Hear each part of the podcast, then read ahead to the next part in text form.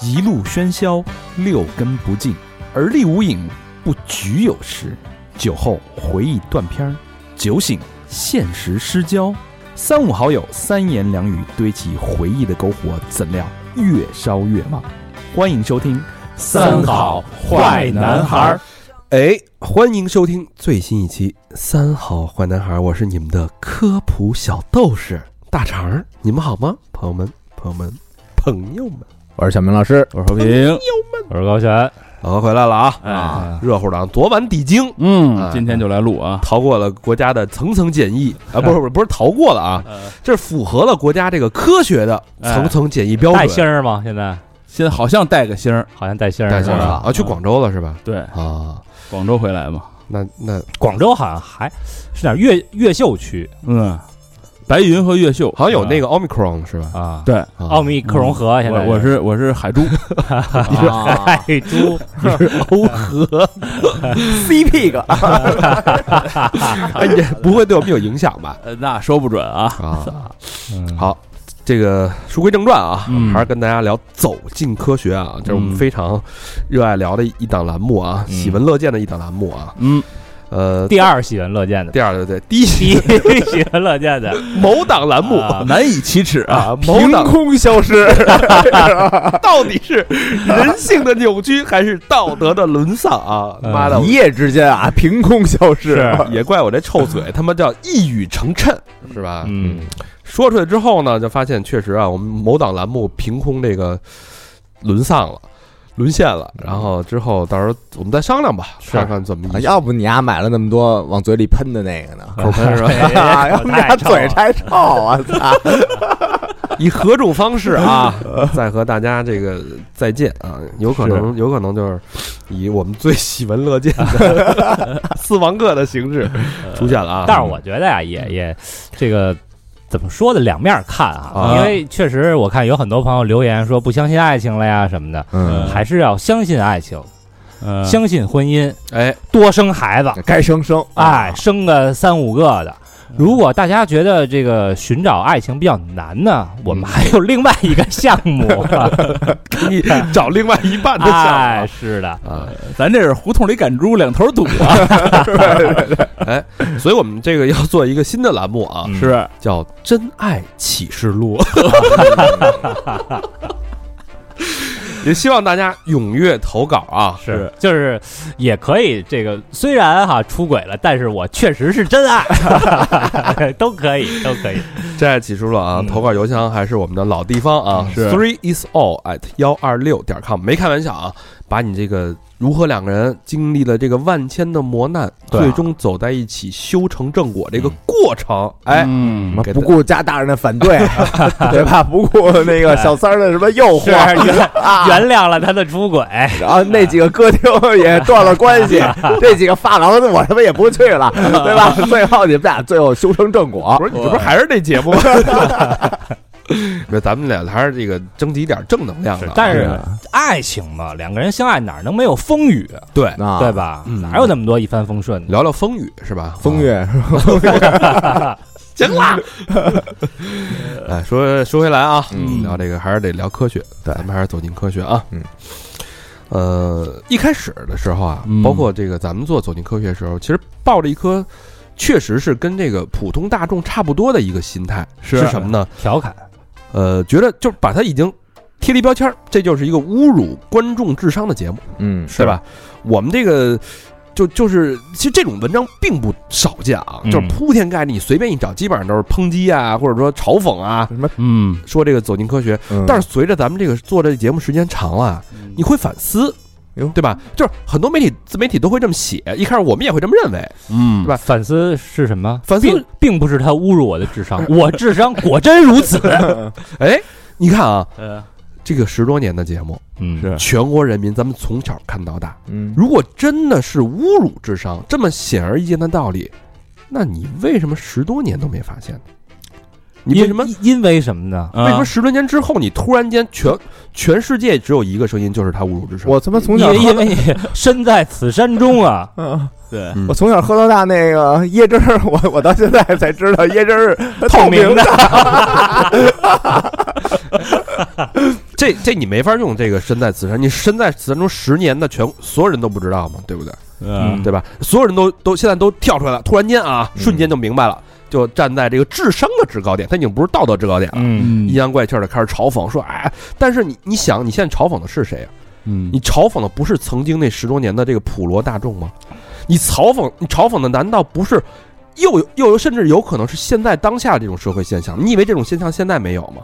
只不过他换了个皮，换了个说法而已，没错对不对？各种视频网站上面，接着来哈。所以我们的这观点嗯，与众不同，嗯，嗯走进科学，它的这种演绎方法才是真正走进科学的科学之处。此话怎讲我给你讲来啊，啊？虽然他所有的这些，包括今天咱们要要讲的这个这三个故事，嗯什么这个八十岁老头儿自然自然之谜，对是吧？吧？ 吐血奇人，哎呦啊，为何随时可以吐血？包括小明那个夜半鬼剃头，哎呦，这村儿里头发都没，真是走进科学，哎呀听着就熟悉啊那。虽然都是这些这个非常吸引人的未解之谜，但是它的引人之处就在于它恰恰了抓住这个老百姓对对这些未解之谜、这些灵异，对吧？这些视频、照片、这些标题嗯的吸引人之处。嗯，让你对这东西感兴趣，增加了你的这个吸引注意力。嗯，对，吧是换一种别的说法呢，其他人也不看也不听，所以它这个其实抓住了人性的弱点，但它背后它要传达的其实是什么呢？嗯道理特别简单，就是所有这些光怪陆离的嗯这些现象背后，嗯都是有一个非常朴素简单的科学道理，不要迷信。哦啊，它其实利益就是这么这么简单一件事儿啊。所以你换一个角度来说，做科普是一嗯件非常非常难的事儿。你你上来跟人讲道理，对吧？你老我何怎么觉得这是你赋 你赋予给他的意义啊？上来讲课没人听呢， 对哎吧？你上来讲科普多难啊，对吧？是，哎，正襟危坐了，小明，我给你讲讲为什么你智商是比别人要低，对吧？给你分析一二三，对吧？你小时候这个被撞了呀，嗯然后这个营养不足啊，我呃是是吧吧？视力不好啊，导致你这个认知能力下降他啊，妈四二年赶 赶上那个河南大饥荒了，我操！这东西没人爱听。但如果你把它包装一种这种外衣的这种情况下，嗯它其实会吸引你吸引你的注意力啊，并且让你产生这个，哎，最后你还哈哈一笑，对吧？但是你有没有发现，它所有这些光这些看似荒诞、看嗯似不合常理的这种这种结论的过程，嗯它都是有一个大胆假设、小心论证，每一个流程都非常有科学科普的道理在里面。哦，比如说，咱们今天我我待会儿要给大家讲那个吐血奇人，嗯其实你最后结局其实是很那个，呃，让大家一笑有点那种一笑了之，哈哈一乐，很荒唐的一个结局。但是它的过程，你包括如何人类如何排除自身的这个重大疾病，嗯，对吧嗯你在排除疾病，你用什么？从上到下，从哪个器官开始？脏器啊，口腔啊，嗯喉喉喉头啊，一步一步怎么去排除？这个过程其实才是他真正想要去让你了解、让你获得科普知识的实际的内核。我操！那咱那个错怪他了原来录那什么吹风铃的人呀，什么马千丈什么这几位，咱能不你能那是给他真真的纯粹为了吸 引吸引吸引眼球而做的啊！当然，那是人家的真实经历啊。嗯，嗯，对，所以我们今天再次走进科学，又进一步啊，又进了一步，升华了啊，升华了啊！这节目没这么简单，十多年你不可能骗大众十多年，对吧？啊它背后是它有点东西，好不好？那咱们这个闲话少叙啊，嗯已经续了十多分钟了。嗯闲话少叙，咱们正式进入今天的走进科学。那第一个 case 嗯，是高老师要给大家讲述的，这个标题叫做嗯胡老汉神秘自然， “好”。那我们走进科学。浙江省杭州市余杭区是一个美丽的小城。二零零七年元旦刚过，一则新闻的出现让这个宁静的小城顿时炸开了锅。时年八十六岁的胡老汉，竟然神秘的自燃了。每天少则两三次，多则二十多次，身上的衣服会莫名其妙的突然着火。再后来，传闻四起，竟然还有人说，只要是胡老汉摸过的，比如抹布、雨伞，这些都会着火。一个八十多岁的老头儿，为什么会突然自燃呢？这到底是基因的突变，还是神功附体，又或者另有原因呢？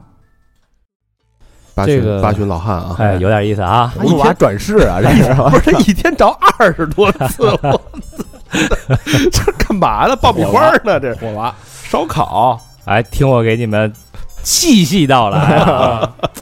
这胡老汉啊，嗯，他从小在杭州土生土长，啊，没招过 谁，没惹过谁，嗯买了一台电脑， 总想要点强啊。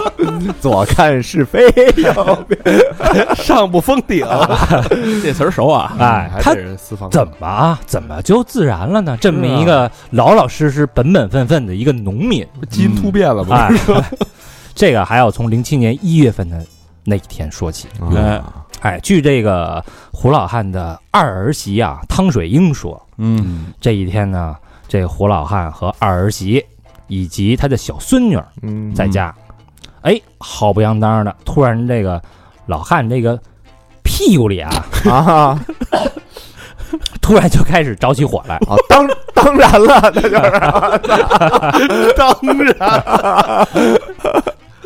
当然，当然，然后呢，这个外套、上衣也开始着起火来。嗯说这一看，这还了得呀！这老汉和家人啊，立刻就慌了。当时呢，就也顾不了那许多了，就啊儿媳在跟前儿，就在跟前儿吧，就开始脱衣服。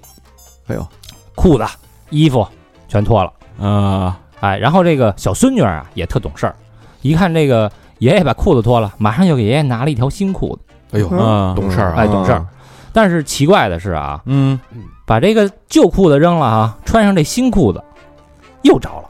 啊我操，那不是裤子的事儿了，就哎，要不叫自然呢，嗯，又脱了，又换条新的，又着了，哎呦，这连续的这么着，连续啊啊换了六条裤子。嗯 老头儿老头儿没裤子了， 嗯这个杭州啊，是地处我国南 方， 是是吧咱咱都去过了，是 这个浙江省吧，嗯，对，杭州市哈、它冬天的温度啊，嗯虽然不是很低，就你跟北方没法比，嗯虽然不是很低，但是呢湿度比较大，对，嗯，所以这个在杭州的农村啊，他们还是有烤火取暖的这么一个习惯。啊，啊，所以这个胡老汉的家人呢，以为这个是不是老头儿啊烤火把自己给烤着了？因因为老头儿呢，毕竟八十六岁了，哦啊年纪已经不小了，嗯嗯这个神智上呢，就是也不是说像年轻人那么清晰。啊，有点像老老 何呗，老何也没着过火呀， 所以有没有可能是老何老睡着，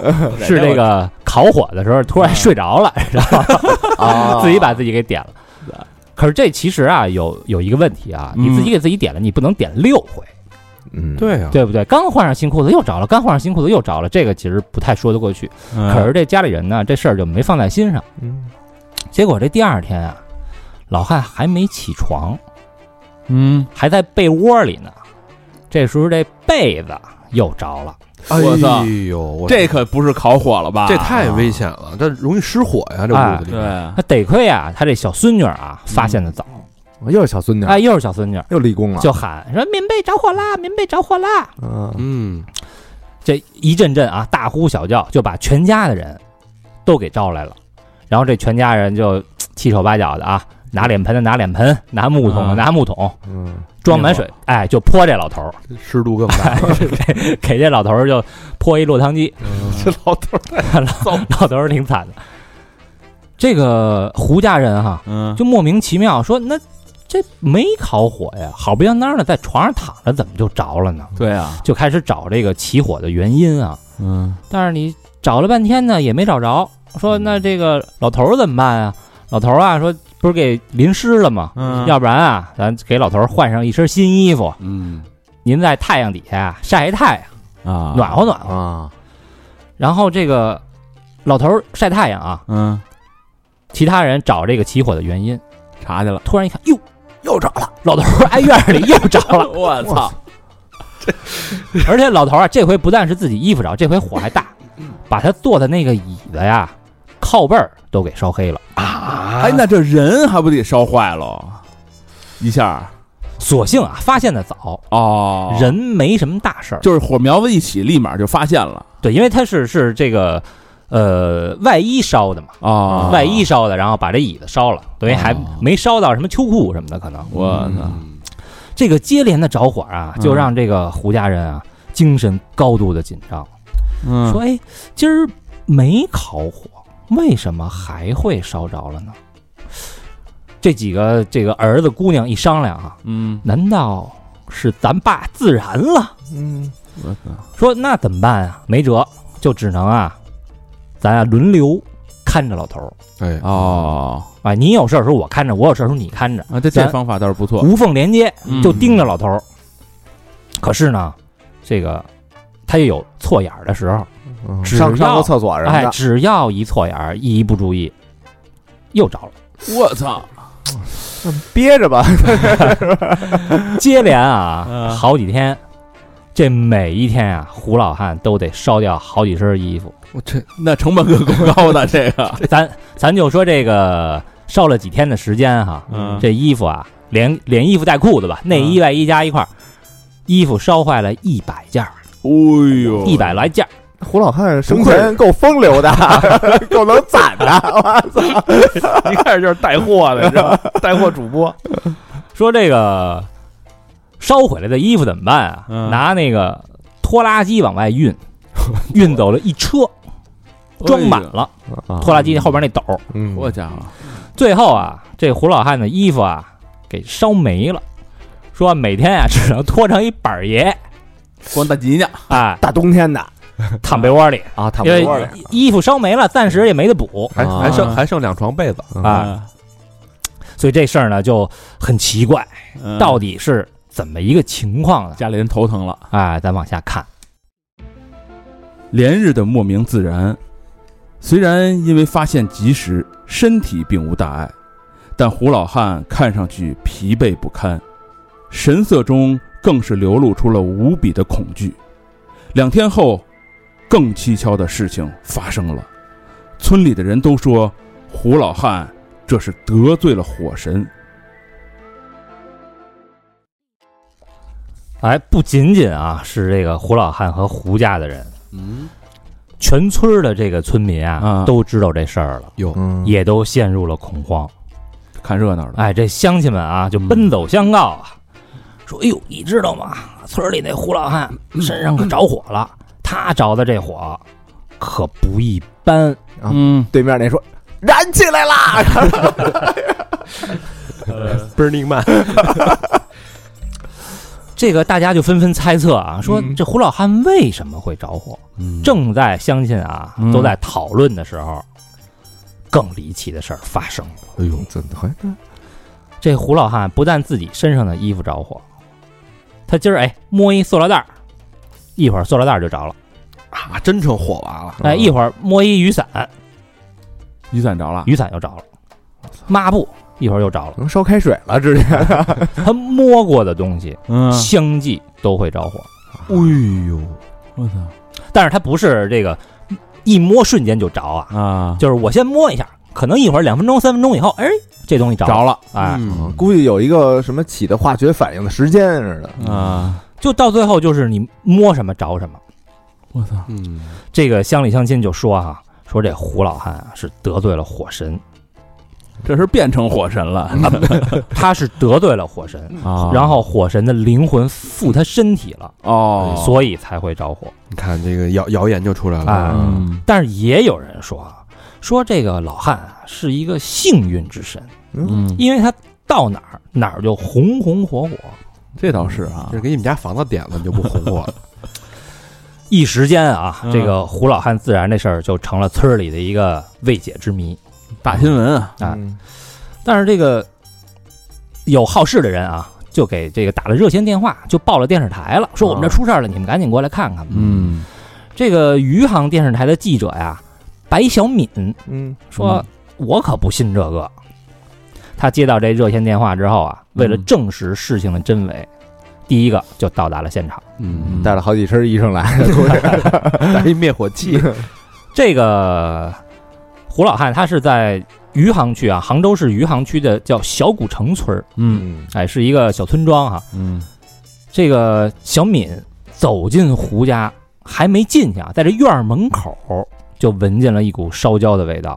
嗯，门口呢扔着一堆破烂儿的被烧坏的衣服，先给你来个下马威，然后这个院儿里啊都挤满了这个看热闹的乡亲们。嗯，小敏呢，虽然这不信邪啊，但是她也不知道这自燃的原因是什么。当下呢，她就嘖迷茫了。从现场看啊，这老人哈、嗯穿过的衣服、使用过的被子，显然都是有燃烧过的痕迹。嗯然后他摸的这些东西呢，也是有燃烧过的痕迹，什么抹布啊，什么这些。嗯，这这时候，这小敏就说：“那这个是怎么回事儿呢？原嗯难道真的有可能是他自焚了？”嗯小敏就查资料哈，自焚了，自然，这个自然嗯就自然了。嗯然后这个小敏查资料哈，嗯其实早在十七世纪的意大利啊，嗯，就有这种人体自燃的记载，有还真有确有其事，哎，确有其事。全世界呢也有那么好几十起，嗯但是目前啊也没有一个统一的说法，这事儿到底是为什么？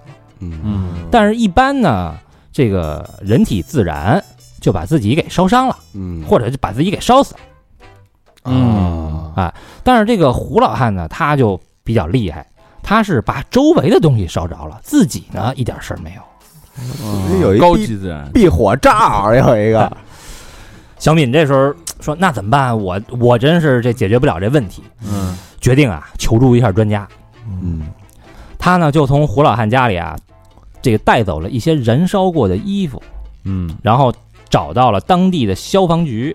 你看嗯，科哎学科学来了啊，专家出场，找的这专家是谁呢？是火灾调查科的谢松明同志，谢同志，系统谢同志哈，嗯老谢，嗯，感谢，老谢发现了一个非常非常重要的一个线索还是得看专家的，啊。对，这老谢怎么说的啊？老谢说呀、人体的温度啊，一般是在三十七度，嗯对吧？上下，哎，那么这个衣服呢，如果要把它点燃的话，大概需要两百到三百度的温度。看科学吧哦，科学知识啊，所以你要是把这个衣服点燃，你的这个火源嗯的这个温度一定要高于两百到三百度，对吧？嗯嗯那假如说哈，你一个三百度的一个火源才能把这衣服点着，那么如果要是达到三百度的话，这个人还受得了吗？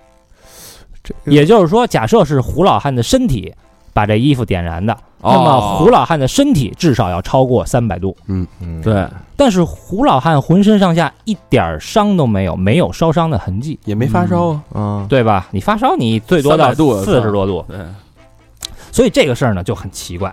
是，这个老谢还说哈，我们平时啊，这个燃烧嗯这种现象要具备三个条件，第一是什么？是可燃物，嗯就是这东西本身它得能烧得着。啊，衣服水什么的就就点不着了。哎，就你要是一石头，这石头它也着不了，嗯对对吧？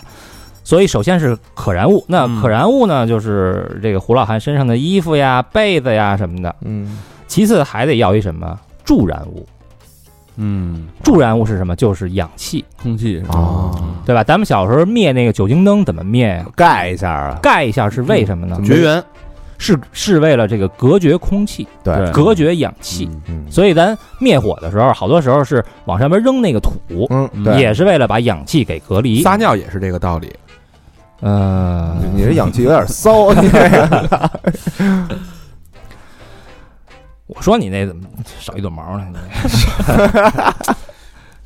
你这个科学啊，第三重要的啊哎是火源，嗯啊，也就是说要帮助这个我们要点燃的这个物体嗯达到那个温度。这三个条件啊，缺一不可。嗯那既然这胡老汉人体的温度啊不足以去点燃这个衣服的话，嗯，那这个衣服怎么会燃烧呢？哦，那就是说还得有人给点，是吗？这不废话吗？ 就是那照这么说，那不就是点着了吗？它可能是胡老汉自己的身体发热点燃的吗？显然不可那能。对啊不是有一种什么白磷吗？白磷它也没有那个白磷自燃，对吧？他那他温度也得这老老年人他身上不是起斑什么渣儿什么的，那渣儿是不是就是那叫皮屑，啊？对啊，咱们身上也有。你刚没听那三要素吗？你那渣儿它自己燃不了啊，他他现在有氧气，有啊衣服，他现在只少只要少一个那呃个对点燃的那点个燃物火源嘛，火源对，就少于火源嗯，但是火源不太可能是他的身体，对啊对对吧？对，那么有没有可能是其他的火源？其他的火源，哪儿来的？别人的身体，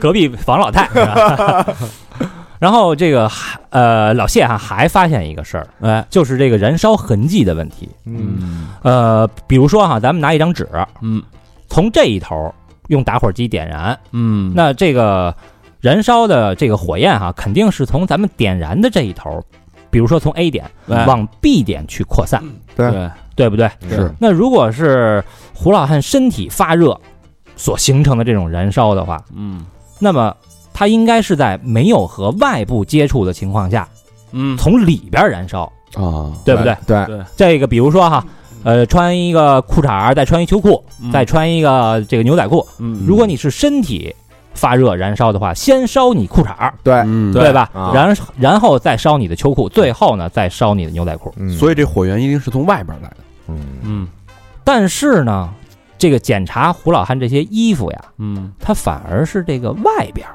对烧的比较多。嗯，看这意思呢，是从外边往里烧的，是，而胡老汉呢还没有受伤，这个其实就能解释了，因为火是从外往里烧，而不是从里往外烧的。这么一来，基本上就判断啊，这个胡老汉自燃导致这个衣服被子燃烧嗯这种情况，基本上是不太可能的。嗯哎就不是人体给它点着的，反说正白了就是呃其实是一个特别这个一眼就能看明白的一件事儿，但人用科学方法给你讲出来了，对啊对吧？一步一步排查，查嘛，对，嗯这就是科学精神。嗯，哎嗯，最后这老谢就判断这个东西肯定是用我们的一般的火源，也就是说什么火柴呀、或者是这个火机打火这机个打火机啊，嗯是从外部点燃的这个衣服。嗯啊，嗯那究竟是谁点燃的呢？有它的原原因又是什么呢？疑云再次密布，啊，嗯问题又来了，胡老汉的生活习惯非常好，不喝酒，不抽烟，身上从来不装火柴、火机这类东西。至于说蜡烛，在现在的生活当中，他恐怕就更难见到了。那么火源是什么呢？而且虽然有许多目击证人，但是却没有一人亲眼见过胡老汉身上起火的瞬间。随着调查的深入，真相逐渐拨开了烟雾，呈现在眼前。这个小敏记者哈、啊他为了找出这个着火的真正的原因，嗯，又回到了胡老汉的家里，嗯，说这个呀，我告诉你们，肯定就不是自然，这事儿绝对是人为的。那么要查出来这事儿是谁所为，怎么办呢？嗯，又叫了几个同志，说咱呀找这个最原始的这个方法，嗯，蹲点儿。看牛是不是？拿胡老汉当当那个千丈的了，嗯就也就是那年代没有摄像头啊是七年，他为什么要蹲点儿啊？就是因为自始至终没有一个人亲眼看到这个起火的瞬间。嗯然后呢，这个胡老汉啊就说：“这这怎么可能是是这个别人点的呢？就我也没有这个感觉呀，也没得罪谁，对呀，是吧谁受没招过谁，没惹过谁嘛。啊说那个，你看啊，确实是他自己燃烧的。要不这么着，我给你们啊，这个表演一下。啊啊，哎绝活儿，哎，于是啊，就把这个被子铺在床上，然后就用手啊开始摸，哎，就一直摸，嗯，从早上九点呢摸到了下午三点。 也没着是吧？结果这被子呀嗯也没着，他身上啊也没着。啊，被子湿一块儿，然后这个就问那些那个他们他们他们的那个家人哈，就是说，哎，你们跟我说说这个胡老汉着火到底是怎么回事儿？说啊、哦，就是着了呀。说那你们看见他怎么着的吗？说没看见，反正就是哎着火了，着火了。然后我们一来哦看胡老汉身上就着火了，嗯啊，所以他他就是他身上从没有火到有火的那个过程，其实是没有人看到的啊。嗯，哎，那这个就奇怪了啊！这个记者说，会不会是这个老人自己点的自己呀、啊藏一打火机是不是？啊？但是这个转念一想啊，他年事已高，嗯行动呢又不太方便，嗯而且这个家里也老有人看着，嗯，他不太可能在众目睽睽之下自己点自己。偷偷的，而且上百次的自己把自己给点了。啊，也是对呀，对对吧图什么呀？对吧玩不好给自己自己真烧死了。啊哎那么多件衣服，疯了，而且老头儿这个起火的位置啊，嗯，一般啊都是从这个屁股这儿开始着， 都是身后的位置。他要是点火的话呀，无论是火机还是火柴，他其实操作起来不是特方便。对，咱哦咱要地，咱要是自己点自己，肯定是从这个上衣的这个衣角这儿，哎，对吧？我这也儿比想较到这个方位便。嗯置。手锤的那地方，我要是不是点小名儿，我才从他后边点的， 我我撩他头发，我直接从胡子点就行。 所以说，这个一个八十六岁的老人嗯这么做是对他来讲啊非常非常困难。嗯哎，就在所有人都犯难的时候啊，这个老汉孙女儿，我操，这小孙女儿身上有一个细节引起了小敏的注意。哎呦，小孙女，这小敏说啊，嗯就是他们不是这个一个团队去嘛，嗯有主持人，有摄像，对吧？啊他回头看那个袋子，看那个采访的那个录像带的时候，啊，说：“哎呦，发现这个小女孩儿很不寻常。跟那儿抽烟呢， 开着火儿是吧？这个当镜头扫过她的时候啊，呃，小女孩在偷笑。哟哎呦，这个细节被捕捉到了，啊，哎，这时候这个小敏就觉得啊，说：哎，这挺怪的啊。你说你爷爷啊，都自然 挨那儿乐是不是？啊都烧成那样了，你这一当孙女儿的能有这种表情吗？嗯，不合常理，对啊，对吧？嗯那在这个接下来啊，就采访这胡老汉的家人的时候，这个记者啊就特意去关照了这个小孙女，留心了，哎，发现啊，每次最先知道这个着火的就是这个小姑娘，嗯啊，报信儿的那个，哟，对不对？还记得咱们之啊前对对对，说，哎，幸亏小这小孙女儿发现的早啊，一喊着火了，着火了，还帮着救火呢，是哎，她呀还被这家里人称呼称为这个救火小英雄，哎呦说，哎呦，你真棒。小赖宁，呃，而且啊，由于害怕呀，嗯或者反正一些其他的什么原因吧，嗯这老头儿这个儿子、女儿啊，和其他的亲戚啊，晚上都不愿意跟老头儿一块儿睡，怕烧着，哎，引火上身，怕把自己给勺上。唯独咱这小孙女儿不害怕，嗯没事儿嗯我跟爷爷睡。初生牛犊不怕虎嘛，那你说常在老头儿身边儿的，而且总是第一个发现嗯这个着火的，会不会个哦，嫌疑很大，这嫌疑很 X 大啊嫌疑人是这小孙女儿呢？牙放的，因为有一句话叫什么“贼喊捉贼”呀，啊嗯对吧？嗯但是呢，就在人们以为啊真相马上就要揭晓的时候，哎，一次意外的发生嗯又推翻了我们刚才的猜测，又转折了嘿，是怎么回事儿啊？嗯有一天啊，这个胡老汉啊去他大女儿他们家了，嗯嗯说呀又着火了。啊，啊，然后那天傍晚呢，这个记者小敏就赶紧去了，去了之后啊，一看哎，小孙女儿没给没在，哟，啊没排除带嫌着疑了，哎冤枉人家了，小孙女儿回自己他们家了。那你就赖不着人家了，这个小孙女儿是谁的孩子啊呀？是这胡老汉四儿子的孩子，哎啊等于这个大女儿是他大姑。嗯啊老头儿去大姑家，小女儿根本就那个小孙女儿根本没去。没没跟跟着，嗯，嗯这样一来啊，这小孙女儿就有了完美的不在场证明。嗯，这是一密室，我还是本格，这个调查到这儿啊，嗯陷入了僵局。小女孩儿和这个老头儿之间啊，这次着火好像是没有什么联系。嗯嗯断了线索了，嗯，而就在此时啊，嗯这大女儿的一席话，又让小敏呢恍然大悟。说什么呀小敏老恍然大悟啊哎， 这个小敏就采访嘛， 啊采访这大女儿，说这个当时老汉着火的时候，现场都有谁呀、嗯嗯说这小孙女儿在不在？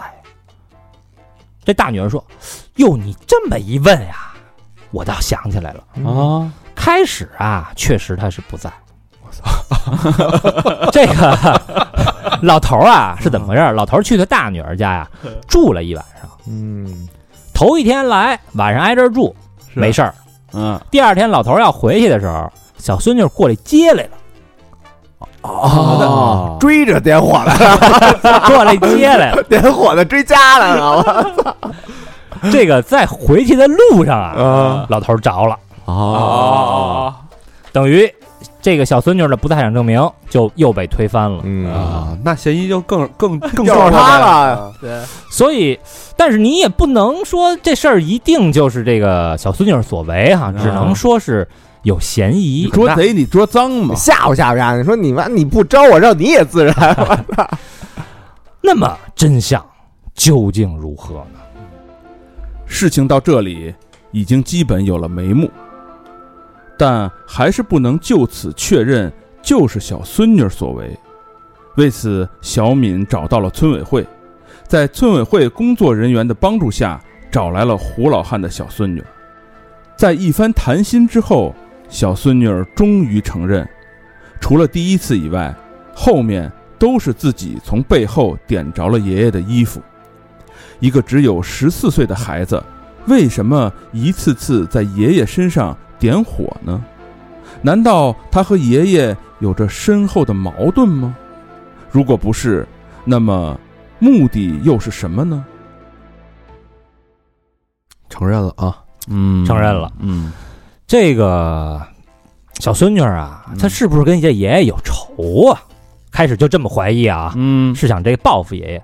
可是呢，这个家人还有周围的邻居都说啊，嗯这爷孙俩呀、关系非常非常好。有嗯这个爷爷年纪大了啊，嗯老头儿耳朵不好，这个小孙女啊一直就跟在爷爷的身边，特别特别的孝顺。有啊，咱们来盘一盘这个呃胡老汉的这个家庭情况哈。嗯他呢是有四个儿子，两个女儿，嗯这俩女儿呢都嫁出去了，嗯，大儿子又过继给亲戚了，啊，啊二儿子呢成了上门女婿，嗯啊也走了，好哎啊，所以按照这村儿里的习惯啊，嗯这抚养老人的这个责任就是他的三儿子和四儿子身上，嗯对吧？嗯这个胡老汉啊平日独居，嗯房屋呢十分的破旧，而且漏雨漏的还特厉害。嗯嗯然后这个老三呢就说呀，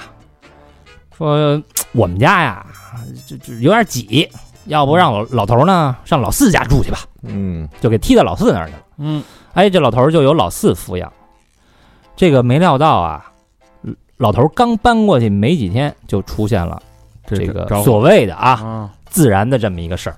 嗯那综合整个的这个起火现场和老人家的这个家庭情况，嗯就推断啊，胡老汉这个自燃的事件很有可能是跟这个赡养责任是有关系的。啊推脱责任啊那小小孙女儿，哎，可是小孙女儿跟这事儿有啥关系呢？对啊对吧？她的用意又是什么呢？小孙女儿已经十四岁了，倒是也不是特别小了，我感觉啊嗯是吧？这个呀，小孙女儿后来就说了哈，嗯招了说实话是怎么回事儿？哎啊哦，就是这个说，我其实挺挺抱歉，但是呢，就是就是我不该用这样的方法，但是我用这样的方法呢，也就是也是有我的原因啊。这原因是什么？嗯在浙江的农村啊，嗯就是有一些地方啊，有一些就是有他有迷信的说法，说这个老人啊，如果活到了八十多岁啊，然后身上呢还突然起火的话，这叫福星附身，福星降临。哦就六十多、七十多不行啊，必须得活到八十多，嗯啊嗯然后身上突然着火，说这老头儿就是福星了。哦嗯这种老头儿一般来讲，他的子女都会把他就是抢到家里去，我哎，你跟我住，你跟我住，哎哦，原来沾是喜气儿嗯原来是想这个逃脱这个赡养责任、嗯赡养义务，嗯这个因为啊，这小孙女儿看到这个胡老汉在这俩儿子之间，嗯在这踢皮球是吧？老三说：“老四你养吧。”老四这个去了老四那儿，老四可能也就也不是特关心他。啊，其实是想让他爷爷过好日子，哎，啊这个小孙女儿就希望呀，嗯用这样的方式，让这胡老汉成为福星，嗯受到两个儿子的重视和孝顺。哦哎呦我去，太他妈感动了！我靠，嗯这你想啊，是这个事情的原委是这样的哈。啊，这个第一次着火，啊，为什么这个小孙女说第一次这火不是他放的？是一次偶然，是吧？第一次确实是烤火，没注意把自己烤着烤着了。 然后这个老头着火以后啊，嗯家里人就都来了哦，关心来了，啊，说哟，爸爸，你这怎哎怎么着火了？赶紧灭火！嗯这个小孙女一看，哟，平时这爷爷呀、没人管，嗯，都说这个啊、就是要不你管吧，就是让这个小孙女管，互相推脱，哎，其他人都不管，只有这小孙女管。嗯结果小孙女一看，哎，只要爷爷着火了，他们就都来了，嗯就都这个重视爷爷了。然后哎，想到咱这儿有一个传说，嗯那我为什么不让他多着几次呢？嗯啊，动了这心眼了哎，他如果老着火，啊，那家里人就能老关心他，老重视他，对，持续啊而关且注了他还能把他认为是一个福星，就能好好的孝顺他。嗯嗯好闺女啊，这不是好孙女啊，这你像一个十四岁的单纯的小女孩啊，啊想出这样的办法，是为了引起大人的注意。哎呦，这是多虽然表面有点荒唐，但是多质朴、多淳朴的。但是天真善良，嗯真的是嗯对吧？嗯然而呢，就在这个胡老汉的自然之谜啊揭开的第二天，这个胡家人就在村委会的协调之下召开了家庭会议，啊，啊，也妥善安排好了老头的赡养问题。是一个 happy ending。对，对，最后的结果是什么呢？老头啊还是住在老四他们家，嗯，嗯，但是呢由老三、老四共同抚养。啊，就老三也得掏钱，哎，老三你也得来，可能一礼拜来两趟，然后掏多少多少钱。对，啊，哎，那么也是从这一天开始，神秘的、自然的胡老汉之火也就熄灭了。啊嗯黄老小估计又攒了一百多件衣裳，所以你看这个故事啊，它背后包着多少东西？它对表面是用一个非常，呃，离奇古怪的一个标题去来吸引人，对，就是嗯有点吸引眼球的那种标题，但是其实它背后标着，你首先科普，对吧？嗯？对燃烧的三元素，对吧？对，包括第二，这个破除封建迷信思想，没错，对？吧？嗯，什么福星降临啊，最后被老百姓那个村民误误以为这个火神附身，对是吧？对，第三就是这个关于赡养义务这种矛盾，嗯，包括小孙女儿对爷爷这种质朴、单纯的爱的一种化解方式，嗯特别淳朴。是个好选题，是这个其实它这不但是从科学去这个解决一些问题，嗯确实上升到了一个人性的高度，嗯对是吧？对究竟是这个道德的沦丧还是什么？他确实有扭曲啊，对吧？是不是？大家都不愿意赡养老人，那小孙女儿逼不得已用这种方式把爷爷塑造成一个福星的一个方式， 嗯对，就是用伤害爷爷的方式去帮助爷爷。他也没伤害，他就是你是把表皮儿给伤了你烧那也烧了一百多件衣服呢，老头儿确实是身体上还行啊，啊，但是这么大岁数可禁不住对吓啊 唬，啊谁哦没事儿 天天真的。挨烧一百多次，谁受得了？对吧？就特别就用荒诞的方式去爱他的爷爷，嗯对吧？这就很有点黑色幽默这种现代的，尤其在农村那个背景嗯发生，就让人特别忍没俊错忍俊不禁，是对是？吧？对它甚至有可能有点像是一个电影的一个题材、一个桥段了。对，却活生生的发在发生在我们的生活当中，现实生活当中，有点意思。啊嗯，这高老师自然的这个事件啊，这个讲述告一段落啊。嗯那我们这个告别胡老汉，当然了，我们进入第二个故事。然后嗯第二个是农永光的故事啊，嗯，他是一个吐血奇人。吐血奇人。二零零六年十一月的一天，广西《邕江日报》头条上的一张照片显得格外醒目。一位年约三十岁的奇人，竟然能随意口吐鲜血，吐出的鲜血被装在一个矿泉水瓶子里，大概二十毫升，场面有些吓人。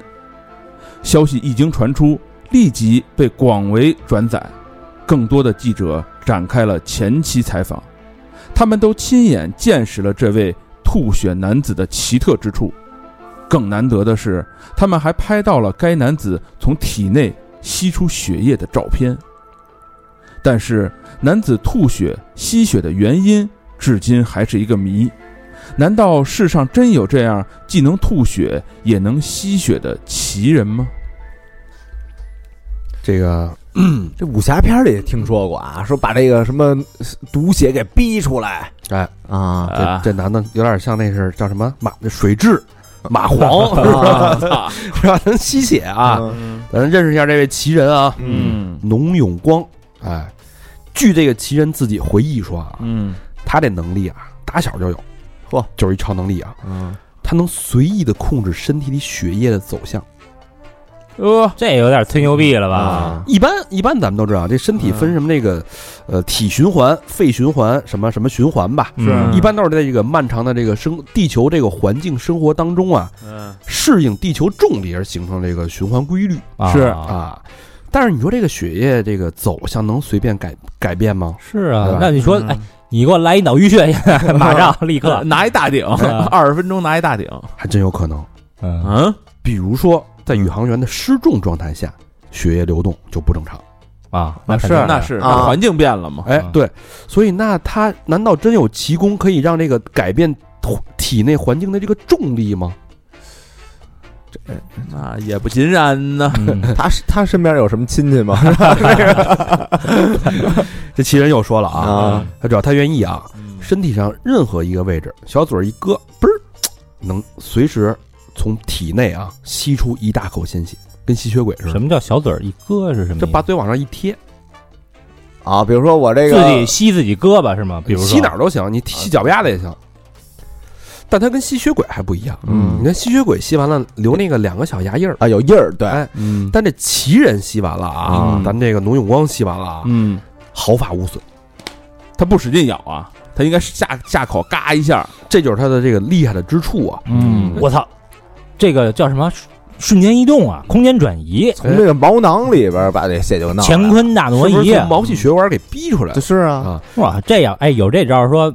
我不但能控制血，我还能控制别的。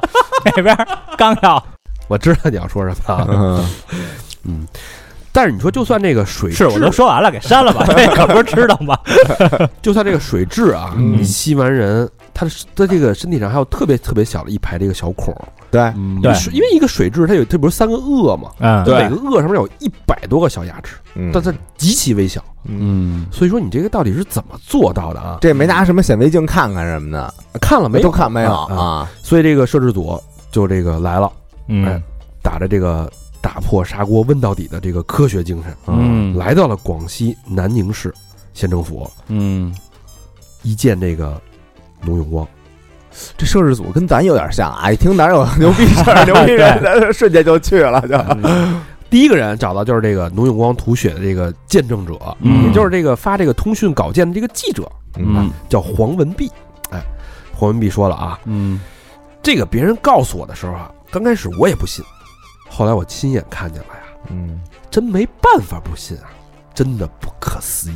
眼见为实了啊，他这要是随便一吐二十毫升，可也不少，不老少，对吧？量挺大的啊嗯，黄文碧回想起表演当天，确认他没有使用任何造假的道具，而且农永光一口气就吐出了将近十几毫升的血，却依旧谈笑风生。于是，包括黄文碧在内的许多旁观者都对农永光的超能力深信不疑。然而，一切的证据也只能作为参考。在没有看到农永光本人之前，道具仍然是走进科学摄制组怀疑的第一目标。随后，驱车三个小时，终于找到了农永光的家。这是个有些与世隔绝的村庄。在见到农永光本人之前，记者想旁敲侧击，看看村民们眼里的这种超能力到底是怎么样的。没想到，说起吐血和吸血，这里竟然没有人听说过。难道这一切都是假的？咱们说回来啊，嗯这个摄制组怀疑这龙井光是不是用道具了呀？老何是影视制作公司的啊，嗯他清楚，也算半拉导演了。嗯，这那次嗨，这次虽然这个排片失利是吧，嗯让人给退了稿，是吧？电视剧里边嗯，确实有这个口吐鲜血的镜头，是一般都是放一个那个血丸跟血包，对是吧？嗯那是可食用嗯的，对，这个不仅无异味儿呢，而且对身体没什么伤害。嗯是先放在这个后槽牙是啊吧？对，到需要时候嘎嘣儿一咬，一咬，哎，嗯这个口吐鲜血。嗯嗯所以这龙永光是不是为了出名，用这个方式来博得这个大家的这个眼球？但是关键压这个特异功能超能力哎啊，没啥属用，属于没用的那对种。我觉得堪比那个什么呃操作遥控器， 控制遥控器，然后能那个迅速侦查出那个垃圾在什么地方，什么速度变老啊，瞬间变老对， 我觉得堪比这个了。那也是超能力啊，是吧？这值得被被关关注嗯和观察啊。嗯，再说这个为什么这么有能耐之人，村里人没人听说过啊？嗯这个当记者看到农永刚的时候，嗯哎，发现有一个很让人吃惊的一个现象，嗯，这农永光啊，这脑袋上顶了一大包，嗯一大包黄豆。啊啊，我就让人给揍 了，啊那记者眼睛直了啊，那黄豆得一百多斤啊，一般这么重得两个成年人才能抬起来，哦跟那印度人顶那个东西似的啊，嗯哎，可可咱们这奇人竟然只用脑袋就顶着走，嗯纹丝不动的走，特别稳。嗯他这个超能力更牛逼啊！这可以，然后就问说：“你这这绝活这么厉害，这老乡为啥都不知道啊？”嗯这农永光说：“哎，我们这个农村啊，这个嗯文化背景跟这个县城还是不太一样，嗯，说出来人家会觉得我是怪物、怪人，哦对吧？所以这绝活就在家里表演，不公开，也不能嗯跟别人说。这记者这个心急啊，说：“那你这是说这么半天，来一，个吧呢别含糊了，啊，练吧。”哦，现场就要他表演，啊，卢永光，那走吧，就拉到一空地儿啊。卢永光这人家也人也不遮着掩着，嗯也不拿糖，嗯，开始，哎，你先看我嘴里啊，上眼有没有你们那个猜测那血包、血胶囊？嗯，一看啊，这口气清香，牙口还不错。嗯也用的是你的美国货，这时候就看这个农永光啊，开始运功了，嗯气沉丹田，开始憋憋这个气啊，嗯足足憋了四十秒，这脸都憋红了。嗯，突然间，哎，从这个嘴角处流出一丝鲜血，越流越多，越流越多，慢慢流成一条这个小的一条痕迹下来，开始滴的。我嗯操，当时在场人都惊了，嗯实乃真其人也啊！嗯卢永光却这个。这个这个没有任何反应的啊，淡然一拍拍手，笑啊淡然一笑说啊，值一提，不值一提。嗯啊 他，说休息一会儿，我还能吐得更多。然后缓一下，缓一下，然后这这个记者马上就再次核查这卢永光这口腔嗯，啊发现确实没有任何使用过道具的痕迹，而且这个口腔里边毫发无损，嗯嗯奇了。嗯又休息了一会儿，更惊人的事情发生了，卢永光对准了自己的手臂，啪上去就开始吸吮，嗯，不到一分钟，手臂沾满了鲜血，我操，而且皮肤上没有任何破损的痕迹啊！嗯，嗯，哎，把这个手皮肤擦干净了之后，一点事儿没有。哦，这天桥卖药的吧，大力丸什么的，没有任何出血点，而且这个卢永光依旧这个谈笑自若啊，嗯什么头疼啊、头晕啊、腰疼一点没有。没有失血的现象啊，嗯这到底发生了什么呢？嗯，难道人真的能把自己的血液从身体里吐出来？据农永光透露，他只要一运功，血自然就来了，只要再用些力，就可以多吐出来一些血。而吸血也是一样。那么，他是什么时候发现自己有这样的超能力呢？一切还得回到他大约八岁那年。据农永光回忆，八岁那年的一个清晨，无意中发现这种情况。本来很想告诉父母，但怕他们吓着。经过一段时间来观察，第二次、第三次，乃至第四次都是这样，但纸包不住火。一个偶然的机会，细心的父母还是发现了这个秘密，他们大惊失色，匆忙地带着农永光四处检查，然而却没有检查出任何毛病。于是从那以后，农永光就固执地认为，吐血这个特殊的本领，正是爷爷传授给自己的气功起了独特的作用。难道真是农永光练就了什么盖世神功吗？这下成武侠小说了啊，啊，可能吗？对吧？节他目哎爷他爷爷传给他的啊，按按照这个走进科学一贯的作风来讲，能不可能。啊，嗯捧个捧个场嘛。 然后，因为他小小时候跟爷爷练气功啊，嗯要不然你看他他是有把子力气的。是能顶一百多斤黄豆，啊那也不是一般人。对，这时候呢，这个节目组，哎，老规矩啊，找专家，找到了国家体育总局武术研究院院长嗯康歌武教授。哎，嗯康教授说啊，在武术上啊，重创对手经络上的某一个穴位，嗯，哎，确实能让对手这个气血阻塞啊，嗯人慢慢的哎就会咳嗽、咳血。但是呢，这种情况一般都是在外力发生下的啊，嗯而且一旦吐了血，说明这个内伤已经很重了，啊不可能神情自若。你随便吐血吐血这种事儿啊，在这个武术界哎不太可 能发生啊，在武侠界也没这事儿嗯啊。虽然没有直接找到答案，嗯但是康教授的观点啊，让记者们醍醐灌顶。原来事情的真相只有一个啊，嗯那就是农永光的身体里边，在某一个地方，会不会藏着一个出血点？一点就出血。啊中招了他，哎啊，据我所知啊，嗯咱之前不是录过那个斯旺克那嘉宾吗？那谁呀、那个吐血那个，半夜吐血豆腐那个，贾呃坤哥啊坤哥嗯坤啊贾坤儿是吧？嗯对他是喝酒喝太多了，对他那个出血点就在胃，啊是胃穿孔。是啊，哎，这个睡觉睡到半夜啊，不知道，就是突然间喝多了想吐呢，以为自己这个晕嘛，嗯一吐一发现，哎，吐的都是血块儿，嗯对，因为那出血血点那个血已经出了好多，并且停留了很长时间，凝着了都，啊凝啊对固了已经。哎，还有一种呢，就是这个晚期的这个肝硬化，这种时候内脏啊出现这种器官衰竭，有时候晚期的时候会一盆一盆的吐血，是电视剧里不都那个啪拿手绢一一捂，捂这人就歇逼了哎呀，嗯所以这个农永光会不会得了什么大病啊？是吧？如果有这么严重的出血点的话，嗯对不对？另一方面呢，这个农永光坚信自己是这个练气功练出来的，他对自己的健康呢又非常有信心。他嗯确实是是顶一百多斤黄豆呢，家伙身上就完全看不出有任何有病人的这种异样的这种情况，嗯哎，但这个时候呢，这个有些好事儿的同事呢，嗯给他出点主意，说你用这个吐血这事儿，你能生财，这怎么生活？啊，招记者呗，是不我给是你？演一你个，能发大财。嗯，嗯比如说你这个你身体好啊，嗯你出门你看哪儿来辆车，你啪往上一碰一撞，啊，啊碰瓷儿去啊而是且吧？嗯吐血了，内伤了，内伤了一下啊！你把血逼出来，讹人钱，人一看撞挺严重的，说你给个别给太多，给给三百吧。什么 朋友啊，这是我操，哎，但这个耿直兄弟，咱这个农农村兄弟肯定不这么做啊。嗯所以呢，这个随着时间的流逝呢，吐血谜团又陷入了僵局。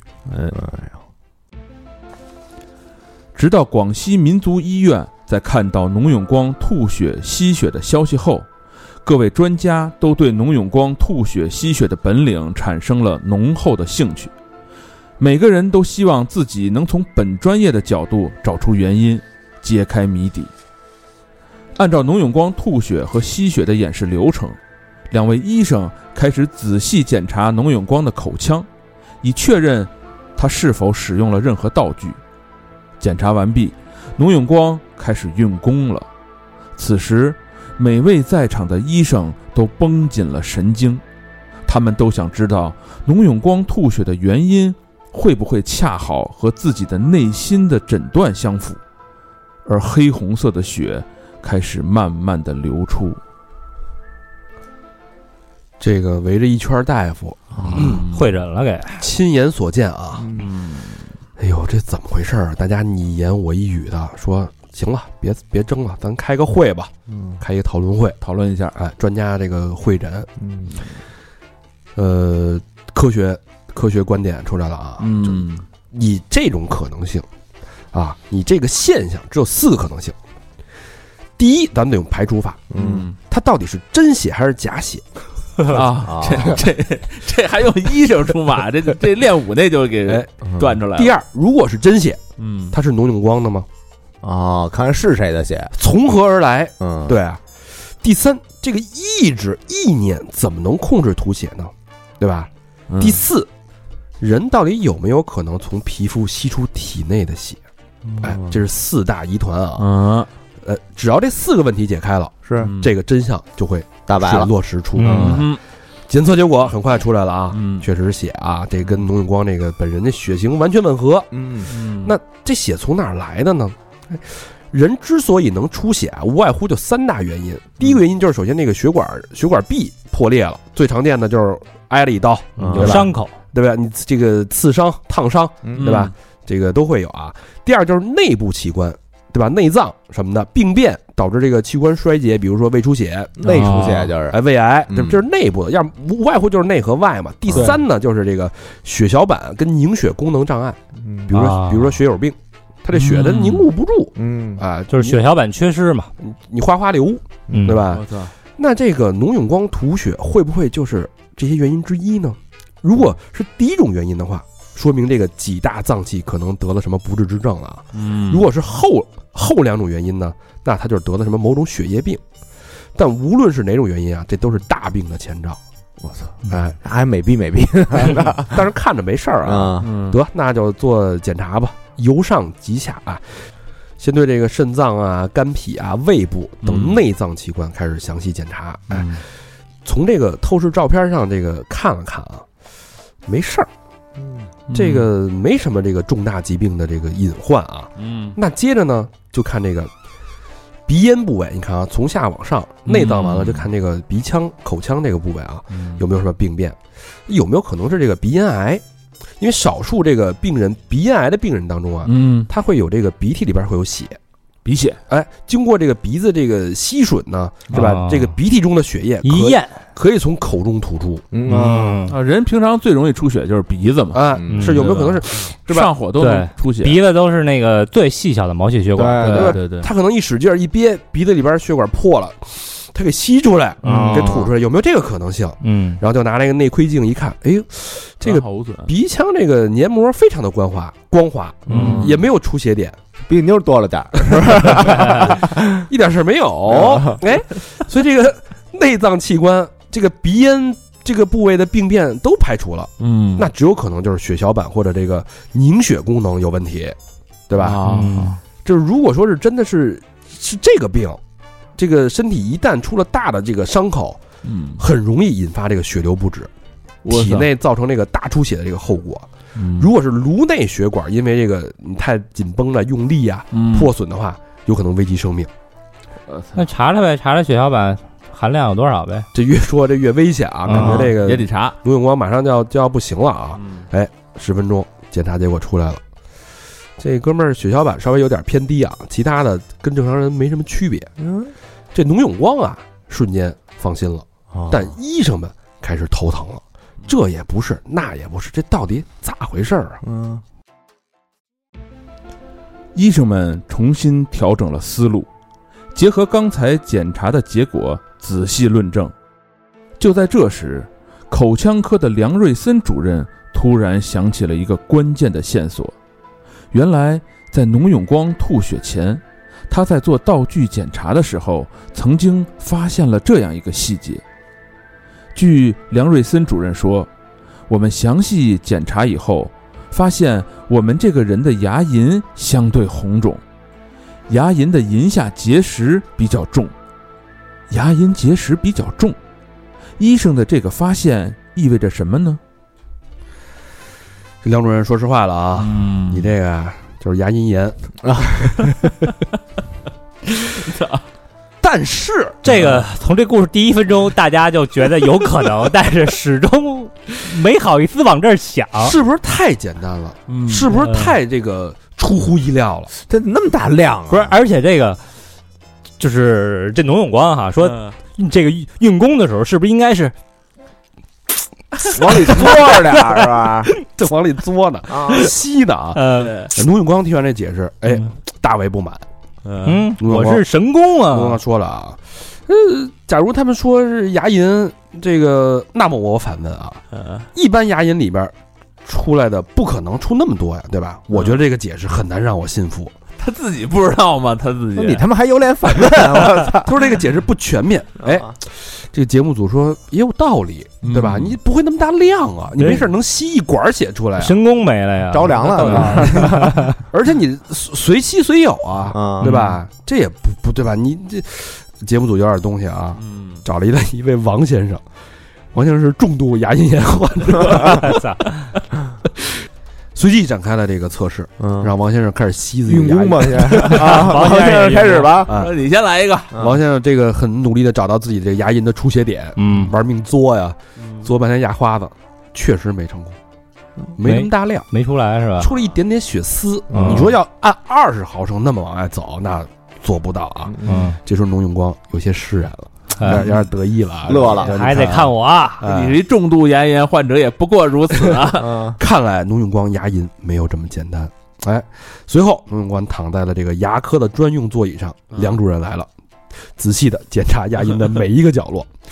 哎，当这个勾着棉花这个探针游移到农永光牙齿右下方时，嗯突啊然间一件神奇的事情发生了。我有反应了，哎呦， 凉飕了，你说这个农永光这个右下侧牙龈啊，啊有一个非常明显的出血点，你拿这个探针轻轻一碰就出血，而且拿这个棉花球一擦呀，嗯流血不断。哎，这记者也没闲着，嗯赶紧调回了之前那个录像带，哎记者他还干这事儿啊，啊嗯发现确实这个农永光每次吐血，运功的时候，哎，运功之后血都是从右侧流出，嗯哦，啊我以为每回运功的时候，那那嘴嘴往右下方这儿固有，啊，对， 哎，所以啊，所有答案都出现了，就指向啊，嗯他这个右侧的牙龈确实有一个出血点，嗯而且一嘬就能出大量的血液，嗯哎，所以说他那个手臂上的血液呢，也嗯是从牙龈里面嘬出来的。嗯，啊哦，这摇手臂那只是一个样子，哎，而而且他还是诚心啊，他这个做完以后吐在自己胳膊上了，哎也不是，啊，它就就流上了，就是你把这个口腔跟那个手臂形成有一一个接触一个就有封闭的一个真空的环境的时候，嗯你使劲吸手臂的时候，你的那个出血点也哦，会对对对对，也会有压强。滋你使劲儿，啊对，他那块儿就出血，哦对，他是真觉得自己有神功呵啊，只不过他不知道血是从哪儿流出来的而已。嗯其实都是从牙龈那个出血点流出来的。对，哎拿口那个生理盐水漱一下口，哪儿沙的慌就知道他妈从哪儿出来的看来平时啊不喝白酒，啊，嗯所以到目前为止 呢，就真相大白了。 嗯啊，唯一不能接受的，除了这个观众朋友们不能接 受这个嗯事实，还有就是农永光，自己不能接受，他说我接受不了，他一直觉得我是一个天赋异禀的旷世奇才 他，妈死去，这功能也没什么用 啊。 他一直在想着能遇见自己的伯乐嘛。嗯但是这个吐血奇人的这梦破之后呢，嗯农永光自己一时还难以接受。他去庙会赚点外快就得了哎，吉人什么的，所以这个故事呢，大概就是这么一个故事。嗯但你发现里边确实有一些科学道理啊，嗯，比如说这个人如果说这个，呃，无来由的吐血，哎，怎么去排查是不是身体有一些重大的疾病，嗯对对吧？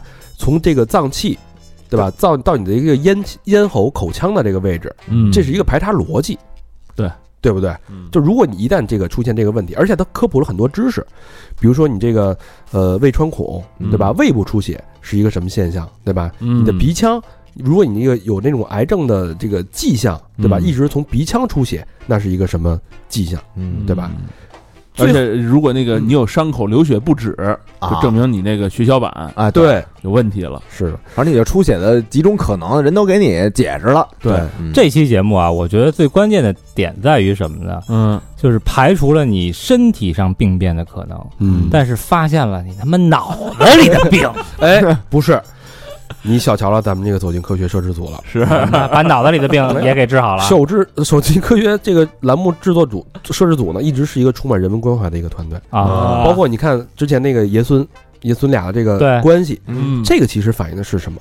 反映的是这个这个农村的青年呀、嗯他其实没有太多出路，他的生活之哦生生活之闭塞，机会啊，农村机会之少嗯之稀缺，让他不得不以这种的方式去寄托自己的这个人生理想，哦对吧吧他其实他无处发泄，他有空有一身志向，他只能用这种方式去化解自己的志向。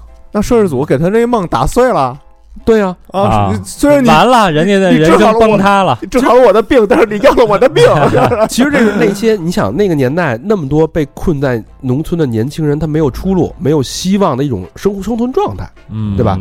这你唤起的这个人文关怀，就是大家的这个，你不要去指责这个人，而你而是更多的给他们更多机会，嗯，嗯，对吧？更多获取机会的渠道和资源，让他们走出山村，获得自己的人生的广阔天地。嗯，你想这个要搁现在有这种各种小视频什么的，你在这发一个自己口吐鲜血，一下上百万点击量啊，是吧？嗯是不是？那年代哪有啊？对，所以还是很有这个人文关怀，很有这个烟火气息的一个栏目。是都来了嘛，都来送快递来了， 机会都出来了。啊好吧，那咱们这个进入最后一个案例啊，嗯这个是鬼剃头。夜半鬼剃头，上世纪六十年代，在一个寂静的黎明，贵州省黔西南州兴仁县回龙村的村民周正忠起了床，像往常一样，在他清扫庭院的时候，突然一声恐怖的凄惨的叫声从母亲的房间里传了出来。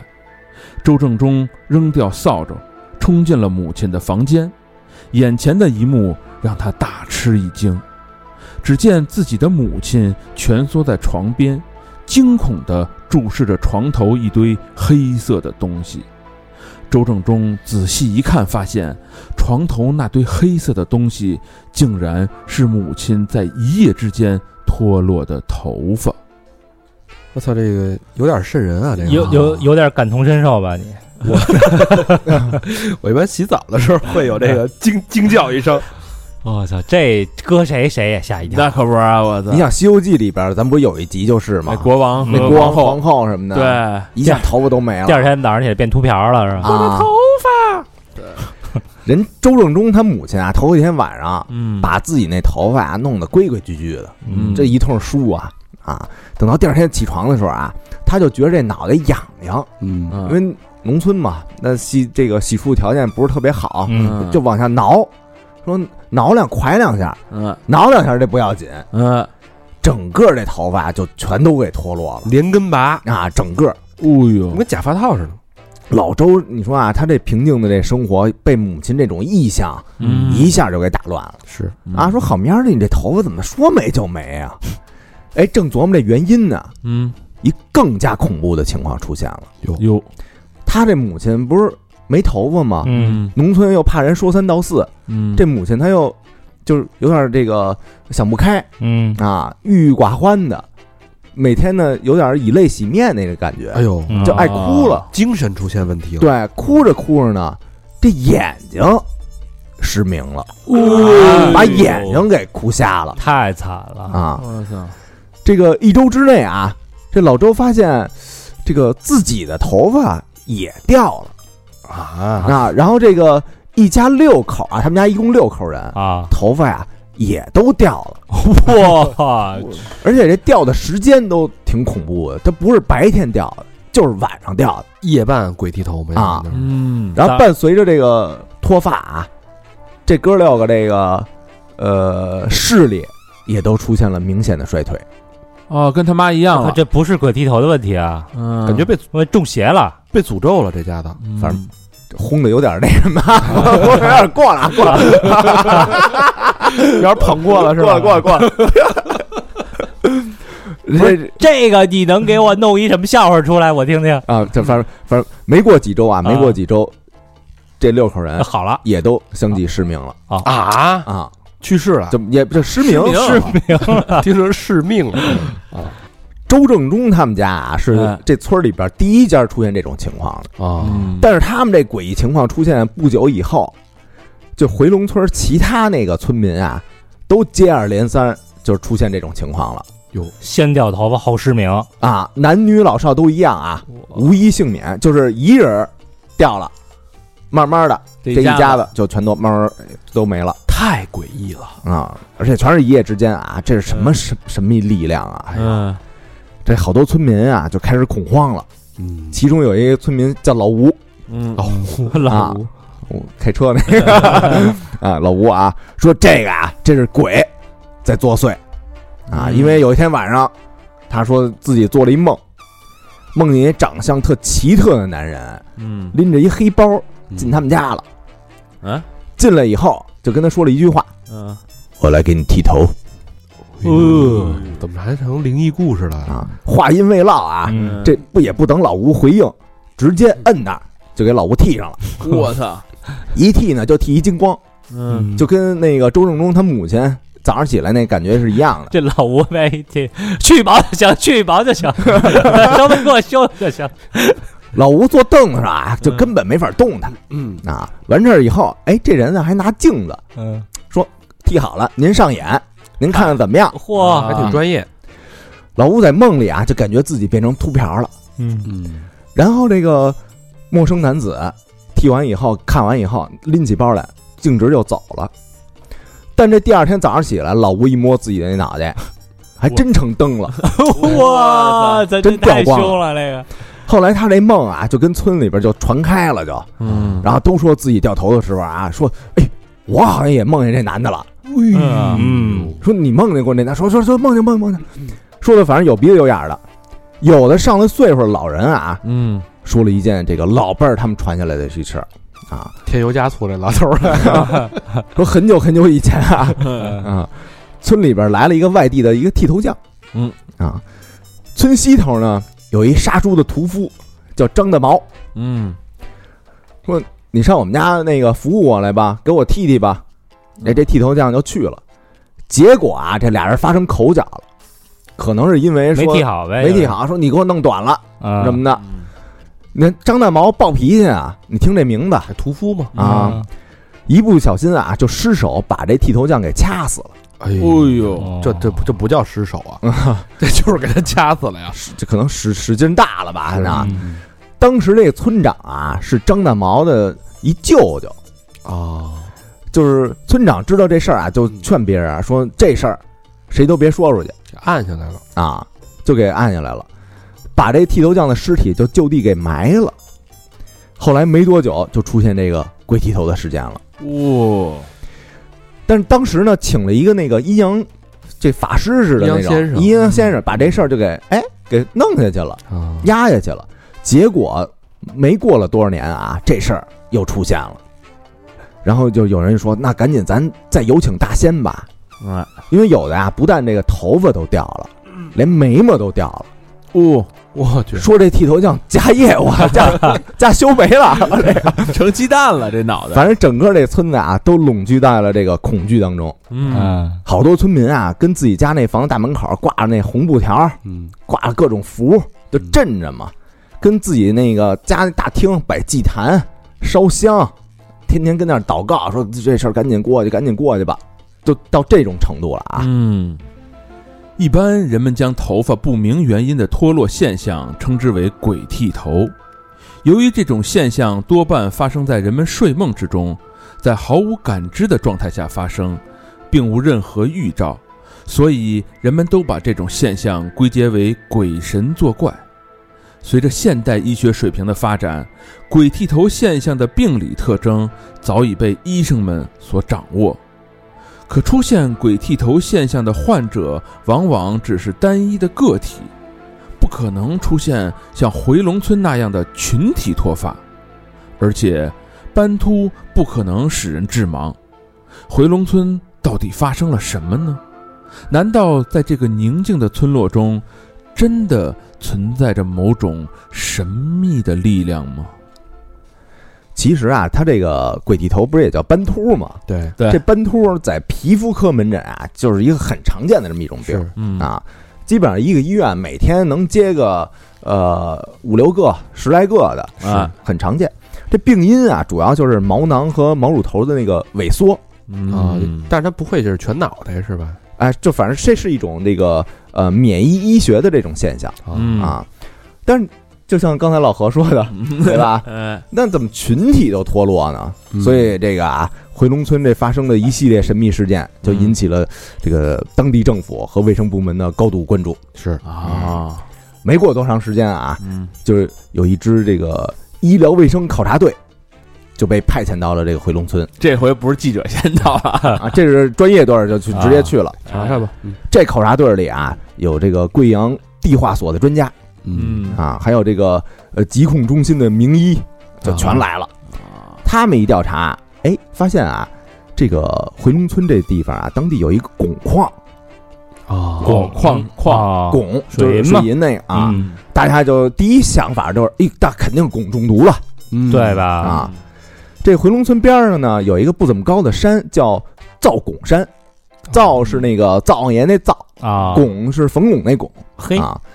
从这个清朝康熙年间啊，嗯就有人在这个呃灶拱山就探来着，说这里边汞矿就是比较盛产，全村靠这吃呢，啊有大量的金属汞。哎，上个世纪八十年代以前，就是有一帮人啊，在这个山里边一直在开开采这个汞，那嗯嗯之前怎么没有没事儿啊？这汞是剧毒啊，对吧？之前没掉头发呀？哎，但是呢，对骑就骑在这儿嘛，诡异头事件发生之前，这个村里的主要劳动力啊，基本都从事这个汞矿的开发工作。对，嗯，啊，所以好多村民觉着汞中毒。哎，但是啊，这个原贵州省疾病预防控制中心这个呃专家有一叫李灿深，李灿森啊， 大舌头是吧？呃不是李灿生啊，李灿生啊啊，说了啊，这汞啊不脱发，即使你中毒，它也不脱发。啊，而且这汞要中毒了呢，它也不影响视觉神经，啊，那跟人拱还是没关系。哎，没关系。嗯，专家们呢对这个回龙村的历史啊了解了一下，发现从来说没有因为这个汞开发这个汞矿中毒的群体事件你看嗯啊，群体脱发和视觉受损啊是一九六零年才出现的。嗯所以呢，这调查人员呢又进行下一轮的排查了，把好多这个发病人员的血，然后这个尿，嗯，全收集了，对，然后还有当地环境的什么水源啊、土壤啊，都进行了收集，进行了分别的采样。科学，嗯，一通分析以后，哎，他们发现了一奇怪的现象：嗯，所有的这个，甭管是血和尿，还有这个呃水什么的，嗯里边都有一种特殊的物质。什么呀？他们把这物质啊拿到这个中科院地化所进行了这个比对，嗯嗯某种重金属，发现了一种极为稀少的元素，它他啊嗯啊，一个金字旁，一个哎，他金字旁一个那个动物的动物的那个嗯那个它它啊。哎呦，这他们发现啊，这个当地人这头发里、尿里这个它的含量啊，嗯，高于正常地区人二十五倍我天哪，哇，二十五重度超标，啊！这它是什么啊？它这元素啊，一八六一年才被发现的，嗯而且这个地壳里的这个浓度啊，特别特别低，低到什么程度？低到这个十万分之三的浓度。嗯嗯，哎，但是它如果中毒了，这个呃外周这神经就会受到损伤，啊，毛囊啊、头发就会这个急性脱落，然后呢，再严重就是视觉神经损伤。那就是他了，哎，嗯再严重呢，再严重这人就死了。绝对是他，嗯哎，绝对是他，但为什么这个六零年以前他怎么就没中毒啊？啊，哎，要说这他是后来才来过来的，那他是什么时候来的呢？怎么来的呢？那得问他呀，哎，咱老何说说吧。哎，回龙村地形狭长，处在群山之中，是一个多金属元素的矿区，地质结构复杂，村落之间贯穿着一条小溪，两侧有三口水井，是当地村民的主要饮用水源。这几口世代哺育回龙村人的清水河水井，会不会就是造成鬼剃头的真正元凶呢？所以当地政府决定停止村民使用村里的水井，而改用邻村的泉水。大家过了几年太平的日子，人们以为从此以后再也不会被这种怪病困扰了，但是没有想到，一九六三年开始，这种怪病又开始频繁地侵袭回龙村的村民了。你看这刚才高老师不说吗？是不是这个水的事儿啊？嗯哎，不是水的事儿你都改矿泉水了，啊，就是当地啊，这个疾控中心嗯，根据封存了十几年的这个档案记载，嗯在当地政府改造完水源以后啊，嗯，哎，回龙村先后六次出现了这种夜班脱发的现象，哇哦而且啊，在一九七七年有一个有过一次大规模的爆发。那怎么改造水源以后还出现这种情况呢？嗯对吧？哎，这种诡异的事件啊，又吸引了好多就是研究人员的关注。嗯年年儿的都有这个大规模的呃医疗专家啊，什么地质考察队儿啊，都去这个回龙村去解密去了。嗯哎，他们把这个好多村民的这种信息啊，做了各种详细的记录，都比如说都包括什么啊，嗯发病时间、嗯嗯饮食习惯、房屋地点，然后菜地方位，因为他们农民每个人都有自己的那种耕地嘛，自留地自留地啊，都给标注了下来。哎，他们就发现了一个奇怪的现象。有什么共同点吗？很多发病人家的这个耕地啊，嗯都是在这个矿渣容易流失下来的地方。矿渣矿流失，渣哎，因为它那个不在山上采矿嘛，嗯啊就那汞矿啊，啊，然后它当地呢，这个树木砍伐现象稍微有些严重。水土流失，哎，一到这个下雨的时候嗯，它山上那些矿渣往下冲，就冲下来了，哦，冲哪儿去？冲到自己这个耕田里了啊！嗯而且这个时候呢，呃，他们都特别爱种一种蔬菜，叫当地啊叫莲花白。其实这莲花白就是咱说那个卷心菜、啊洋白菜，嗯对，吧？哎，六十年呢，就六零年和这个七七年，嗯嗯咱们国家呢当时遭受了一个自然灾害，对，说三年自然灾害，嗯然后这个受灾面积占全国的百分之六十，嗯所以吃粮食那会儿对于这个村里来说嗯不太可能。哎，当地呢就用这个莲花白作为村民的主要的食物，口粮，就成口粮菜了哦，啊。白菜粥，怪的合着还是这汞，是是他它呀哦就是那它个它矿渣里边含的那个。哎，调查人员呢就做了一个小白鼠儿一实验，把当地那个莲花白啊，嗯哎，就把这个小白鼠给喂了，连喂了一个月。全全秃了。哎，后来发现那个小白鼠这个肝里边啊、嗯肾里边啊、血液里边啊、毛发里边啊，都含有它。瞧哦，瞧，原来是这个菜闹的，莲花白里那个它元素啊，比当时就是停用的那个水井里边那个元素，嗯呃，要高一倍哦啊。其实那个水井停了以后，不过了几几年安生日子是吗？哦对吧？但是吃洋白菜那一帮比水又都脱发了，啊，而且只要当地一下雨，这开采汞的这个矿渣啊就往下流嗯啊、哎到这个菜地里，哪儿的莲花白长得好，它那个地方含它的量就越高，哦，就跟咱们还有一个这个常常识就是，你比如说你看杜鹃花，嗯你看杜鹃花盛开的地方，嗯地底下必然产煤，嗯，是因为这个呃煤的这个含硫的那个量也高，我哦就配合这花儿生嗯长，配合这花生长。啊哦，所以这个谜题，哎，最终解开了，真相大白了，大白了啊嗯！当地这好多就不吃这个莲花白了，慢慢的呢，这个视力啊也就恢复了，哦，还能恢复能恢复。在接受采访的时候，我看那个周正中那头发比大肠那多多了，那他一定吃了他们村的 核桃。 你别你就别吃洋白菜了，以后。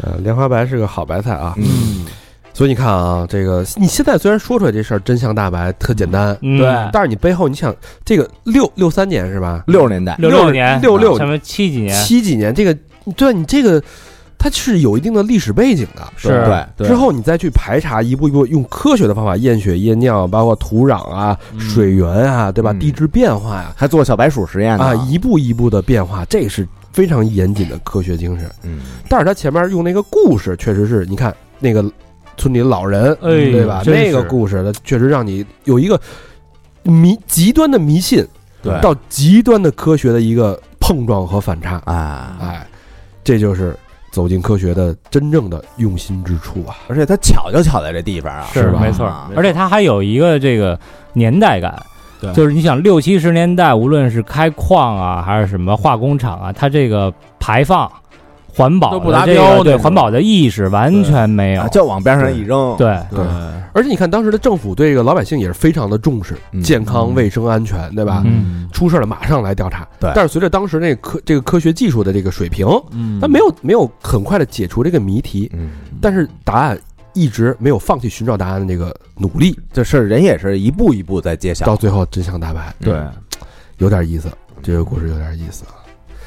好吧，这个以上呢，这个三个故事啊，就是我们给大家准备的第二期的《走进科学》。走进科随嗯学，着节目越做呢，我们对这节目的这个理解也越深刻越深刻啊。啊，自己的知识也长了好多我呀，啊啊长了好多知识对，争取也能做到三十二期。指桑骂槐的啊。好吧，那这期节目呢，就时间也差不多了啊。嗯对，老规矩呢，感谢我们的衣食父母，哎，都是非常有科学素养的衣食父母啊，嗯嗯，有耐心，小是吧科学家嘛，啊，嗯对吧？小卫士，味道是哇第一好朋友是先森，啊，啊，老朋友了啊，嗯好朋友，在上海呢。然后留言是加油，越做越好。嗯，还是那老话儿，哎，嗯双飞娟，感谢上感谢，上次我看那个咱们那个群里边儿，那江浙沪的群里边儿，施先生就说哈、说，哎，什么时候念我呀？我就是也觉得无所谓，反正每个月到点儿我捐就完了。哎哎你看看，很有科学素交养，公粮的这 个 大家学习这种精神，嗯这比交公粮还主动啊！啊，啊下一个好朋友叫河东，嗯，江西省赣州市的朋友，嗯没有留没有留言，发 CT 了，河 东啊三十年后改名叫河西，真爱娟啊，嗯谢谢河东啊，感谢感 谢，咱们河东不见，河西见啊。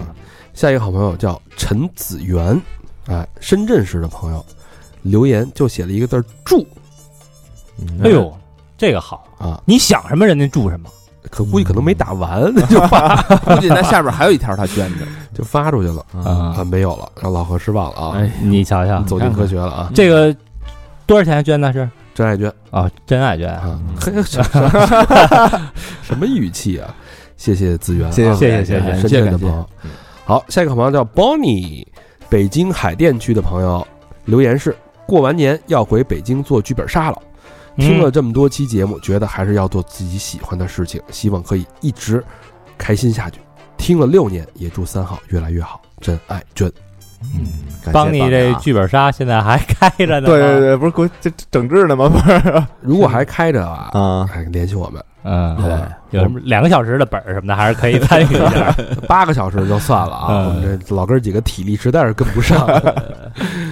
好，下一个好朋友叫小李，也经常捐啊。嗯，广东省佛山市的朋友留言是：听三好快三年了，喜欢三好是因为三好的各档节目内容都很精彩，嗯，在得一乐的同时，也拓宽了自己的眼界，了解到了很多自己所不了解的事情。哎，说得特好啊！对真是的，应了这期了嘛啊，，应了这期的、嗯没错，特别喜欢《三好人生》《三好旅行》的系列节目，沉浸在嘉宾的人生经历和人生感悟中，感同身受，嗯获益良多。希望在新的一年，三好能继续做出更多有意思的内容，也希望三好能一直陪伴我们。感谢三好，感谢三好的各位主播，爱你们，真爱娟。哎，我们也说得感谢真你好啊概括的多好，感谢小雷啊，哎，谢谢佛山的小李，嗯下一个好朋友叫小明老师的迷妹，嗯，嗯在哎，这可有有段日子没捐了啊对对，对对对这姑娘哎，出国了，啊哎，哦，在魏玛，德国魏玛，嗯，哎，留言是三好新年快乐，三好牛逼，两个双飞娟，哎呦，嗯可以未来啊，这地儿那个我做那个这那什么杀手，不有一个就是从那儿出来的吗？哦，对对啊对对是对是是，嗯，谢谢小明老师的小迷妹啊，啊注。意安全明啊，白注意安全。下一个好朋友叫孙小迪，哎，是咱们沈阳的老铁，嗯嗯留言是哈哈哈我是沈阳离合书店的小迪，哎，之前好像啊那个捐过捐过，两口口子，我记得对对是有一个投稿是吧？说是这个疫情的时候疫怎情么期怎么间样，弄书店那个，呃，希望三好念到我的捐款时，我已经如愿上了三好人生嗯啊，并没有还没有啊， 啊，但是他用另外一种方式讲述了，对对吧？啊，和你们讲了我开书店的故事，要是没有，那经过一年，我的书店故事应该更丰富了吧？嗯很渴望去跟你们聊天儿，啊，还是已经上了吧？ 最好沈阳见面会都开完了。最后这里祝三好越来越好，爱他就给他花钱，双飞捐四个双飞捐，哎呦，小迪可以。靠小迪啊小迪是咱们做的那个有一档疫情的节目，对，是吧啊？就是念了他的投稿，他媳妇儿不是说给咱捐吗？然后他说嗯他们比咱有钱，别给对人家捐。对对对对，确实，今年我们十月份就开始在规划沈阳的见面会了，嗯，但是因为反复的哎疫情啊，一直就没有没能成型。沈阳是我们是一定要 去，就去了趟上海，其他地儿哪儿都没去。是没错儿，啊烤鸡架是一定要吃的啊。嗯，好，谢谢小迪，希感谢望你的感谢书店越来越好那啊。咱嗯，沈阳最起码这个地儿应该是有了吧？有了啊。啊，是吧？下一个好朋友叫费一，哎，北京的朋友，宣武区留言是：经小明老师一路指引，终于找到了入口，先来个双飞卷。嘿，手把手的呀，我这儿啊，希望哥哥们能把打赏的入口明显点儿，节目里多提提。咱 嗯嗯那说一下呗，人又该说咱吃相不好了不是人满足他的要求嘛？就在微信满公足众费一的要公求众号的右下角啊，支有一持个三支持三好啊，对，就可以打赏我们。好，最后一个朋友哎呦， ，Ted T E D 啊，嗯嗯，北京市丰台区卢沟桥乡的好朋友，之前也捐过啊，嗯太太不是第一次了，我有印象。嗯土豪捐。嗯太太嗯太哎小熊，你看太嗯谢谢可爱的泰的啊，哎说什么了吗？说了，啊，太的棒 的他说今天是一个小可爱的生日，哦，借三好金口祝他天天快乐。正好念叨的时候，也半年过去了，算是再巩固一下祝福，感谢三好支持三好。我看他这时间，这是哪？天啊？二月一号。二月一号。那咱们提前祝福吧，啊，呃嗯，这不是快到了，还有俩还有俩月嘛。对对对对提前祝福咱们这个 TED 的小可爱啊，嗯二二年生日快乐，嗯，水瓶座二月一号，嗯啊，优秀啊，优秀。秀啊！嗯，也谢谢泰太的慷慨解囊感，谢感谢谢，啊谢特谢别感谢，希望年年过生日都上我们这儿打卡。 这不是快到了？嗯，好吧 OK 那这期节目就到这儿了，感谢大家的收听和陪伴，嗯，拜拜。拜拜。拜拜。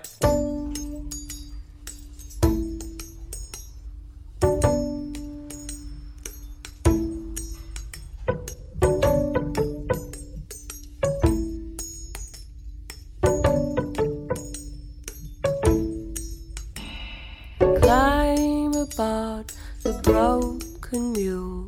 Climb aboard today. No anybody will tell you this is not the way. Leave the door ajar again to see the glowing dews. Though we are light and nameless pale in the gloom. Roll up, roll over, roll again. Roll up, roll over, roll again.